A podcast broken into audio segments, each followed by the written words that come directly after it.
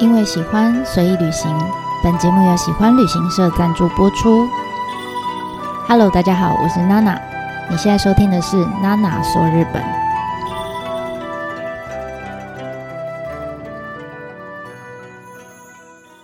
Hello，大家好，我是娜娜。上一集呢，我们大致上介绍了一下。全岛过去的一些发展背景跟小故事啊，那希望这些对于全岛的介绍，可以让大家在以后有机会造访全岛的时候会更有感觉。那从这一集开始呢，我们就要一起踏上全岛。从下船之后呢，会先遇到的一个叫全岛的服务中心，然后一路逛到全岛精炼所的，大概只有到入口的地方，还没有办法进去哈。因为这个全岛精炼所美术馆，其实里面的主题还蛮有趣的哈。大概我们会这集会跟大家聊到，就是当初服务总一郎他在创设这间美术馆的时候的一些理念跟一些想法，居然是跟作家三岛由纪夫有点关系哦。好，我们等下来跟大家讲这个故事。那当然在开始之前呢，先跟大家。呃，提醒一下，如果你是第一次听娜娜的 podcast 的话，下面我们分享的内容啊，很多是我自己在带团的时候，可能是在行程里面或是在巴士上面，会跟旅伴们分享的一些内容笔记，就主要是我自己的笔记啦，所以难免会掺杂一些我自己过去在艺术季活动里面的一些体验啊，或者是感想跟小故事等等哈。那如果你实际已经去过全岛的人，那你就。把一边听，然后一边把这些内容当做是一个帮助自己回忆那些画面的一个过程，这样子。那如果你是现在正要去全岛，或者你已经在全岛上面，那你就自己斟酌你要听到什么样的程度。那我的建议是，你可以先进去逛一逛，然后出来听一听，再进去逛一次。好，这是我的建议的服用方式。好，那我们就开始啦。就是到全岛下船之后呢，通常我们第一个。呃，看到的建筑物也一定要进去的建筑物呢，是一栋黑色的，嗯，全岛服务中心哈。那这个建筑物当然也是跟美术馆同样都是三分一博志这个建筑师所设计的，只是现在你看到这一栋黑色的这一栋，它以前呢本来就是民宿好，只是建筑师把它改建成现在一个呃，就是一个复合式的服务中心的感觉。那你仔细看，它外面都是黑色的好，那。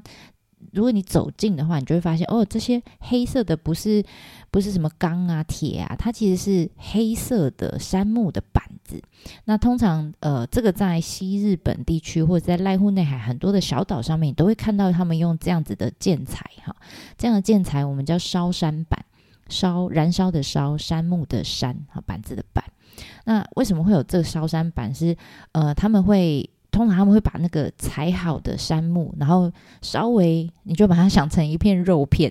稍微只有表面给它烤过，这样好，稍微烧烤一下，那它木材的表面就会形成一层薄薄的，大概就几几几公里这样子而已的一层碳化层。那这个碳化层就会有防呃湿气的功用，哈，就可以延缓里面的木材腐坏啊，然后就可以提升这些木材的耐用度。所以呢，他们常常就会被用在这些地区，尤其。是濑户内海很多小岛上面就会把它拿来铺在呃房子的外面，好，所以你只要在其他岛上如果看到的话，你大概就知道，只要有这种黑色的啊烧山板的这种房子，你们要小心。就有时候大家就啊靠上去要拍照，它上面那个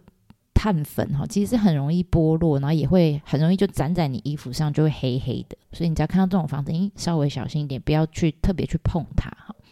好，那这个全岛服务中心的外面全部就是包的这个烧山板，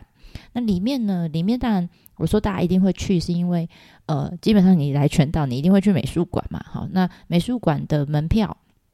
或者是后面我们要逛的家计划全岛家计划的门票，甚至是船票，好，全部都在这里。做贩售，然后里面也会有洗手间，也有置物柜这种很基本的服务，所以通常大家一定会进来这个空间。那当然，除了呃正式之外，哈，除了来这边办正事之外，其实也蛮推荐大家，就是你在等船的时候啊，不一定要在外面盛台红哈，你可以进来里面点一杯咖啡，然后一边欣赏濑户内海的风景，然后一边可以坐着，或者是你可以在里面有卖一些呃全岛限定的一些纪念商品，你就可以在里面寻宝这样。这样子，那但是因为呃，全岛其实它面积不大啦，哈，然后所以它每个几乎每个人的住家，他们就是照着这个地势，沿着这个地势盖哈，稍微有点起伏这样。那所以这么小的范围里面，他们几乎都是用徒步跟自行车的方式来移动，几乎我们在岛上是看不到车子的存在。那如果啦，你来到全岛上面，就是只只想看美术馆跟家计划的话，其实通常大家第一次来都会只看这两个。好，你如果有还有更多的时间，才会再走远一点。那如果我说你只看这两个重点的话，其实你真的呃实际的步行距离差不多就是两公里左右。所以两公里其实跟其他的 濑户内艺术季的小岛比起来，这个岛虽然全程都只能用走路的哈，可是它其实算是轻松的，因为它起伏没有那么高。你如果去高见岛，你应该就知道有多累哈。那这个岛算是比较轻松的。那我们就从这个全岛服务中心，因为你一定会来买票哈，所以我们就从这里开始，然后大致上是以顺时针的方向带着大家钻到这个美术馆里面，然后再钻小路出来这样子。好，那第一个呢？要进去的就是全岛精炼所美术馆。那但是其实，在呃买完票你要进去之前呢，你会经过很大一块、很很很长一段都是户外的空间。你买完票之后，其实你沿着这个海岸往美术馆的方向走，你沿岸就会看到很多排列的很整齐的那种米白色的石块，哈岩岩石的砖岩岩石块这样子。那其实这个就是。在提醒大家，就是哇，全岛以前曾经好是一个采采采石头的产业非常重要的一个呃地方。那大家可以仔细走近、靠近这些石块上面去看看，你会发现每个岩石块旁边呢，就还有一些很整齐的那种锯齿状的那种。呃，凿过的痕迹哈，这个就是当时工匠用凿子刻出来的这个记号，就是他们要切割石头时候做的一些呃痕迹这样子。那接下来走过了这一边呃这一排石头，看过了大海之后呢，我们就会来到了美术馆的门哈，T 门哈。嗯，过了这个门，你会发现，嗯，怎么还是室外哈，还是户外的空间？那这个空间呢，就。很一一，通常你一进来，你就会稍微就是会被震撼，你就会想要停下来，因为这整个空间，你就觉得它它真的是完整的把当时二十世纪初哈，就是那只用了十年的炼铜工厂以及。把它留下来，当然它有稍微做一些修改。那我说很震撼，是因为你前面会有好几道的墙，然后这些墙呢，全部都是用，你会觉得好像是一种黑色的砖头砌起来的墙，有高有低，那不是很规则，这样感觉有点像迷宫。好，那这个黑色的砖头其实它是蛮特别，跟当时炼铜的这个工厂有关的哈，因为它的原料。一般我们讲炼，在日本我们讲炼瓦哈，炼瓦就是红砖呐，但是这边是黑砖。好，那为什么是黑的呢？主要是因为当时他们呃在炼铜的时候，呃用那个矿渣留下来的矿渣，他们把铜拿掉之后留下来的矿渣呢，就叫做呃日文叫做卡拉米炼瓦哈。我那我们就直接称它叫炉渣砖瓦这样子好了。好，那总之呢。呃，他们当初在炼铜的过程当中，他们必须把这些盐矿，就还没有经过处理挖到的矿，丢到火炉里面，然后呃，用一千五到一千六这么高的高温去把这个盐块融成一体。那融成一体之后，你就会发现，哎，铜的比重又比较重，好，所以它就会呃沉到底下去。那大部分这个铜就是。全岛今天所最有经济价值的一个主要的产品嘛，那但是同时你沉到下面，上面一定有东西啊，上面浮在上层的这个比较轻的就是炉渣，那这个炉渣他没有去分析过，里面大概有百分之七十的成分是铁，然后百分之三十的成分是玻璃。那因为铁的话，它呃吸吸热放热都比较快，然后玻璃呢，同时它是有储储存热能的功能，所以呃本来。我只要铜嘛，那上面这一块浮在上面这一层，其实炉渣我都是不要的。可是他们就很聪明啊，就把这些本来应该是要丢掉的废弃物，就直接把它再利用，就做成一个副产品，就是我们刚刚讲的这个炉渣的砖瓦。那就把它拿来砌成这个呃全岛精炼所里面的黑色的墙这样子。那这个用卡拉米砖瓦来砌墙，其实。它第一个好处就是它可以就地取材嘛，很很多啊，这种废材很多，它就可以省下一些建材的费用。那第二个就是我们刚刚说，它里面那个玻璃的成分，其实它是有呃储储存热能的功能，所以它可以维持整个室内的温度，让美术馆。我们现在是在外面哈，你其实等下走到里面也会一直看到这样子的砖瓦的。的的构造在里面，那这样子的构造其实可以让整个室内的空间，它可以不用电力，不用空调，它一年就可以有比较恒温的效果在里面。好，这是一个。那穿过了这些呃像迷宫一样的这个砖瓦区之后，终于终于我们就可以走到了美术馆的入口。那但是在进去之前，必须要先提醒大家哈，这个美术馆可能跟嗯你们以前去过的一些美术馆印象。比较不同哈，里面不会有那种，呃，什么一幅幅挂在那个墙上让你可以欣赏，叉着腰然后欣赏的画没有。但是呢，里面一定会让你很震撼的，记忆非常深刻的，用全身去做的体验哈。然后当然也不会有灯打在什么作品上面哈，但是呢，你会想要跟着灯光走。好，还蛮特别的。然后再来，里面也没有那种很 bling bling 的展间，你就反而是很黑、很暗，然后你会有点害怕这样子。所以提醒大家，如果你真的要进去逛这个美术馆的话，一定要小心你的安全哈，小心不要跌倒，因为非常暗。那当然也会有一些相对比较密闭的空间，所以如果你是有幽闭恐惧症的朋友，我也是不太建议进去的，因为你会非常不舒服。好。然后最后提醒是，这个美术馆它参观的路径是单行道，就是你进去 A 点进去 B 点出来，你你你不能原原路进去原路出来哈。所以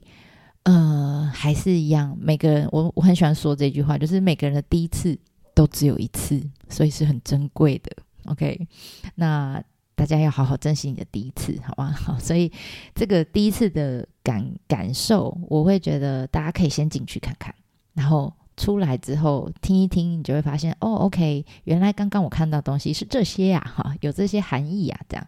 那当然你觉得无所谓，我想要先听听看，然后再去享受我的第一次也可以，好，所以下面内容就会开始有暴雷了，好吗？好，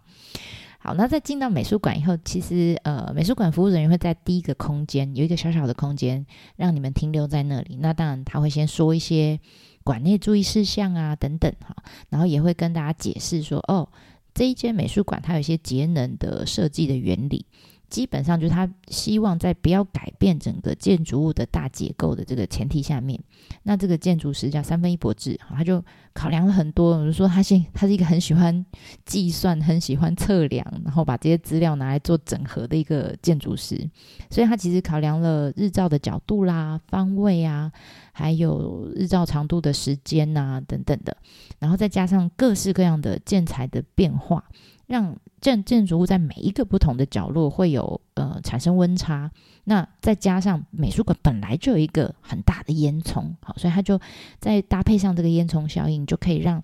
呃空气是在整个室内空间里面是可以流动的，所以呃很神奇，你等下进去到里面你会发现。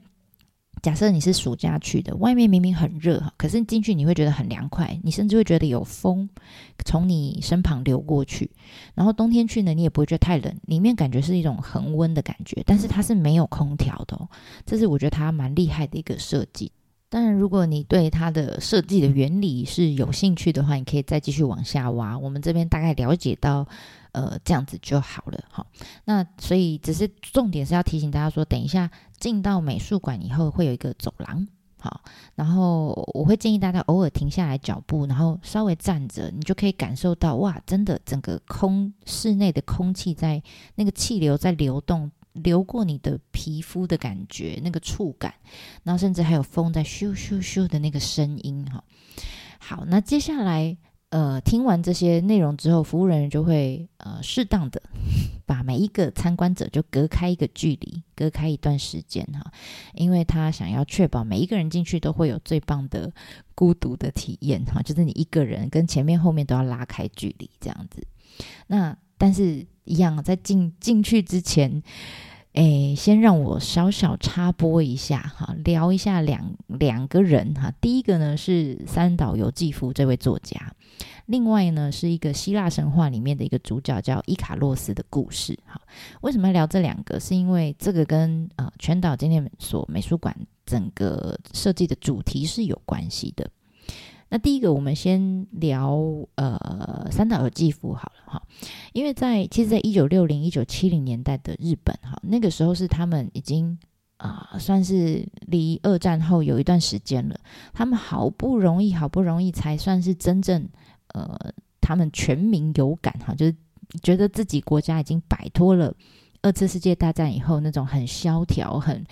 颓废的那个感觉终于复兴起来了，好，我们 终于不是战败国了，这样子。那当然，那时候政府就会加紧，就是推动很多呃经济政策。那其中呢，有一个叫做所得倍增计划，就是让每个人的所得都可以加倍加倍，然后赚更多钱这样。那因为这样的政策的推动，加上那时候国际情势的关系，所以日本真的曾经一度哦，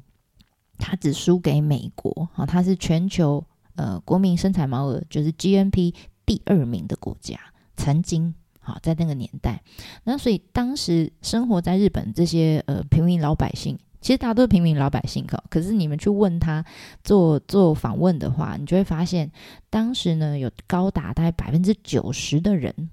就是一百个里面有九十个都觉得，嗯，我的生活水平至少应该有在这个社会达到中上以上。的阶层吧，好，所以那时候就流行一句话，哈，那个年代就说他们是一亿总中流，就是一亿人，他们那时候人口差不多是这样，啊，每一个人都是中流，好，不像现代大家就说大家都是下流老人，对不对？不是，不是说老人很下流，哈，所以下流就是比较低下阶层的意思，好，那你就知道那个时候的社会的风，日本的社会风气跟现在是差非常多的，好。那所以在那个时候，就是很快速现代化、工业化这样子的一个风气，什么东西都讲求效率，什么都讲求呃资本主义第一，只要是能赚到钱的东西，我我我才不管什么环境污染啊，什么什么企业道义啊、道德啊这种，所以。呃，这种现象太多的时候，当然就会产生一些反动哈。那会有些人意识到这个问题，就开始哎，对这个资本主义的盛行造成一些呃污染啊，或是有形无形的精神上面的崩坏啊等等，就会开始提出一些批评。好，那当然三岛由由纪夫就是其中一个。好，我们之前在呃七十九集有讲到金阁寺的时候，稍微提过这个人哈。那这次他在全岛又出现了，哈，当然不是他跟全岛没有什么直接的关系，哈，反而是服务总一郎把他拉进全岛的。据说服务总一郎当时呢，在买下全岛精炼所这个遗迹的时候，他脑中浮现的那个画面跟年代，就是一九七零年的日本。那你说那一年有什么特别呢？当然就是第一个就是整个社会浮现了，呃，呈现了我们刚刚上面说的那样一个氛围。然后那一年在大阪非常特别，他们在大阪市区呢，正就是热热闹闹在举办一个很大的盛会，叫万国博览会。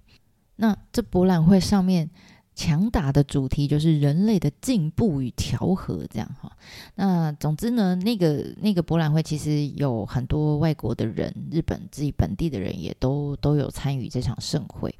那但是你知道，就就在大家都对这种大家觉得近代化很棒、工业化很赞哈，在一片掌声的时候，你知道就在同一年，服务总一郎这个人，他就对着。一堆的自卫队的队员发表了一篇演讲之后，他就切腹自杀。那当然，服务总一郎就看到了这个新闻。那当时就是一九七零年，所以服务总一郎认为他他说一九七零年，他觉得是日本开始往错误错误的方向呃发展的开始。哈，那当时这个自杀的。三岛由纪夫，他其实想用自己结束自己生命的方式来警告大家，可是当时的大家其实都还沉浸在那个氛围里面，他们觉得三岛由纪夫就是笑诶，这样哈，就是脑袋怪怪的，所以其实并没有太在意。那所以服务中一郎当时在呃这个全岛纪念所美术馆在设计的阶段的时候，他就跟艺术家跟建筑师提出了他的这个想法，那所以他希望。因为全岛美术馆跟三岛由纪夫这个人，他觉得非常像哈，就是用结束自己的方，结结束自己生命的方式来警告大家，所以他希望可以把三岛由纪夫当做是贯穿整个美术馆的一个很重要的主题跟主轴。那同时，艺术家跟建筑师听到之后，尤其是艺术家柳信典先生哈，他。他也是一样，他看到全岛精炼所的时候，他当然他们看到的时候都是已经是废墟了。他脑中浮现了另外一个画面，你知道这这些人他们脑袋里面都很有趣哈。那他浮现的不是日本，他浮现的是一个希腊神话里面的一个故事，叫做伊卡洛斯的故事。可能有人听过这个故事啊，我简单说一下，就是，呃，伊卡洛斯跟他的爸爸因为一些缘故哈，他就被他们两个就被关进了一个地下迷宫里面。那这个迷宫非设计的非常复杂，那所以他们逃不出来，唯一的方法就是呃离开二 D 哈，就往上飞，变成三 D 空间，用飞的就可以飞出来这样。那于是呢，这个爸爸呢，他就用蜡把羽毛固定，然后就做成了两对翅膀，一个自己装上，然后一个帮他的儿子叫伊卡洛斯就把它装上。两个人装上翅膀以后呢，爸爸就跟儿子说：“等一下呢，你就飞在我后面，好，但但是要记得不能飞得太低，也不能飞太高。好，飞太低的话，羽毛就会沾到海水，那就太重，就飞不起来嘛。那但是飞得太高呢，就会太接近太阳，那你身上那个羽毛的蜡就会融掉。”融掉翅膀就散掉啦，所以你就会掉下来。好，总之呢，就不断的叮咛儿子，儿子就好啦好啦，知道了啦，爸爸你啰嗦这样哈。总之呢，就开始飞了。好，爸爸就飞在前面，带着他往前飞。那你知道这伊卡洛斯就第一次飞上天呐，他真的太开心了，他说哇哦，真的太棒了哈。飞越高就可以看得更远哈，所以呢，他就越飞越忘情，越飞越开心。最终呢，他就靠着太阳越来越近哈，所以后来他的翅膀真的就因为蜡融化了，然后翅膀就散掉，然后他就这样子掉到海里面就嗝屁了哈。这个就是一个希腊神话故事。那刘星典就觉得这故事也是一样，他他就觉得跟全岛精炼所过去的故事真的太吻合了，哈，太相似了，所以他想要把这个故事跟作品做一个结合，就想要传达给大家说，呃，你们现代人类啊，应该说我们现代人类哈，常常因为过度依赖，或是我们都一昧相信这些工业啊，或者是科技的发展，那到最后其实会有一种，就点就有点像伊卡洛斯一样，就是到后来其实是有点傲慢。那这个后果呢，就会像他一样跌到海里面，哈，就是你在警惕大家这样。那很巧的是，哈，很巧的是，刚好三岛由纪夫也曾经在他自己的一个散文作品叫《太阳与铁》，太阳跟他替帮哈，《太阳与铁》这一个作品里面也有提到过这个神话。那他自己就写到，他就说他有一次坐在自卫队的那个战斗机哈的后座的时候。他就不知道为什么，他就因为飞在天空上吧，我猜哈，那他就以这个伊卡洛斯的这个故事为主题，就你知道文人嘛，就很即兴的吟了一首长诗，哦，就是跟伊卡洛斯有关的。所以刘信典就嗯，他觉得这是一个切入点，就是我同时可以把我想要呈现的伊卡洛斯的故事，跟三岛由纪夫跟伊卡洛斯也有关系，啊，所以他就想把这两个主题都拉进这个空间里面。那当然。呃，他的作品不不光只是他的作品而已，他还要协同建筑师啊，这个三分一博志，他们要一起呃，在创作阶段就已经讲好这个空间怎么配置，这里我要摆什么，那里你要帮我做什么，好，所以呃，我觉得全岛经验所美术馆算是它的空间跟作品的设计上是算是一个非常完整的一个美术馆，非常推荐大家来这里。那所以嗯，以上这些哈，这我我我会在大家进到空间里面讲，是因为。我觉得啦，如果你有时间的话，然后你也是对三岛由纪夫非常有兴趣的话，可以先看看，在进来之前哈，先看看他的作品或者是文章，像我们刚刚讲到的《太阳与铁》，然后里面还有一个是呃《英灵之声》。英雄的英，灵魂的灵，哈，英灵之声，还有概略了解一下他对生死啦、日本天皇啊，或者日本当时的一个宪法的看法，甚至于他最后在自卫队前面发表的那篇演说的内容等等，哈，呃，都有一些比较简单的了解之后，再来逛美术馆，你一定会超级有感觉。那如果当然啦，如果你跟我一样，就是。其实我对三岛由纪夫的作品啊，对他的人生哲学，对他的思考，哈，就是逻辑，我其实对他理解程度，对这个人的理解程度是非常有限的哈。好，我承认我其实甚至是有一点点排斥。那我排斥不是因为他的论点或什么，我只是觉得每次看完他的作品，我都会有种就是嗯闷闷的感觉。我不会讲，可能我还没有到那个呃可以理解他的年纪或是历练还不够哈。那但是如果你是跟我一样，也不用担心啊，也不用担心。我们下一次呢就会一起用。白话一点的白话文，然后用凡人可以理解的非常粗浅的呃解说，好来带大家一起去体验这个全岛精炼所美术馆里面这些很神奇的空间。好，那我们这次就先分享到这里，下一次再来继续逛里面喽。对吧，马达尼。